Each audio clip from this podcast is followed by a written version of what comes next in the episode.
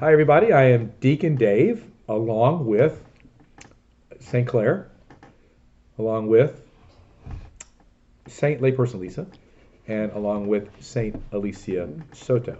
And welcome to day 41 of Silence in a Year. And today's topic is withdraw to the desert. And not surprisingly, the word of the day is withdraw. So, Alicia, what do you have for our audience today? Um, so uh, when I thought about this, I thought about how often um, Jesus withdraws to the desert, right? I think Lisa, you brought that up in a previous episode, and he goes out to pray. Um, he goes out to be fed by God um, in word and love and grace and mercy, and he didn't need all of that, but we do, right? But he was fed by God in his presence, and you know, I think about would I go into the desert willingly without food and water? No um, I have, and it's not fun. But if I focused on why I was going into the desert with Jesus, I wouldn't need that food and water because He would feed me, right? He would sustain me. He would give me everything that I needed um, while I was out there. And so, as we said in day five, going into the desert doesn't have to be scary or ugly or painful because it's actually um, going in for the reason that you need to go in for, and that's to be fed by Jesus. Yeah, blessed are the poor in spirit, for theirs is the kingdom of heaven. I mean, and you're right. Jesus is all that we need, mm-hmm. and and and sometimes even in our prayer life, when we when we we go out into the desert, in this sense, for silence to spend time with God. Maybe it's a weekend, maybe it's a day, maybe it's even an hour. We feel like we need to bring all of these accoutrements with us, right? All of this stuff, all of our supplies. Do we really need them? Right. And when I went on a silent retreat, it was really difficult, and I, I modified it, but it was silent. But even in spite of me modifying it, I did things I never had done before. I slept more than I've ever slept before. I read more of the Bible um, than I've ever read before.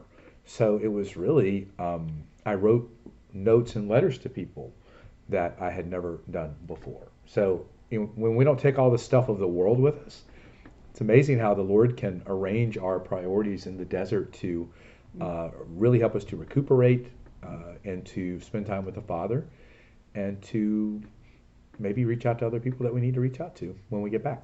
Lisa, what are you thinking? I was just thinking about the desert fathers who withdrew as well to grow closer to God and to live a monastic monastic monastic monastic yes. life. I'm here to help. Thank you. and I think sometimes they would return to a community temporarily at least. Um, again, it kind of brings up that balance, but then they chose to or felt led by God to spend time alone with Him in the desert. And so, how would you define time alone with Jesus? There's a single word, starts with a S. Solitude. Solitude. Right? Solitude is not loneliness or desolation. Solitude is that alone time with God. Oneness with God. Oneness with God. Abiding with mm-hmm. God. Alicia, you were going to say something. I was going to just say that during Lent we're called right into the desert with um, with Jesus, fasting, prayer, almsgiving. You know, we fast, we abstain from something, and you know, often we think that that's very painful, and we can't wait until the forty days are over so then we can take that back. Mm-hmm. But you know, think about not necessarily giving up coffee or chocolate, but filling that time that you have with maybe prayer. So instead of giving something up, take something in that would be fruitful um, and that would, um, you know, make the food that Jesus gives you, how he feeds you, make that even more fruitful um, and help you um, your relationship with with Jesus. Yeah, I think the sacrifice or what it is that you give up is replaced by something for God or with God. Mm-hmm. And a lot of people I know now, uh, when they take on something for Lent, they actually continue it mm-hmm. beyond Lent, and it becomes a part of their spiritual journey because those 40 days have kind of honed you and disciplined you to doing that. But as you suggested, Alicia, if you go into it with a, can't wait till I get to day 40, you know, uh, and a quick tidbit. If you ever look at the calendar, right, from Ash Wednesday to uh, when the Easter Triduum starts, it's not 40 days. Does anybody know why? Because Sunday, yep. Sundays don't count. Right. So some people will even say, well, I will take Sundays off on Lent. I always thought that was cheating. Yes, I, I would. I agree. agree. I would agree with you, Lisa. What do you have to add? I was gonna say that one year I so when I was a kid I would always give up chocolate and then as I grew my faith as an adult I was like there's no benefit in me giving up chocolate because I'm not filling the void of chocolate with something of God. So one year I gave up when I had Netflix I gave up Netflix and it was actually very fruitful. I did like a lot more spiritual reading and I watched a lot of stuff on Formed. Mm. So that was like the first time that I actually replaced the emptiness that I created through fasting from something else with something of God. So I thought that was pretty uh, fruitful for me. Yes, and, and I would love to tell you that Lent's coming up soon, but I don't know when you started this podcast. It may or may not be. Yeah, and if it is, it is coming up soon, sometime in the next 325 days, it's going to come up. Or so.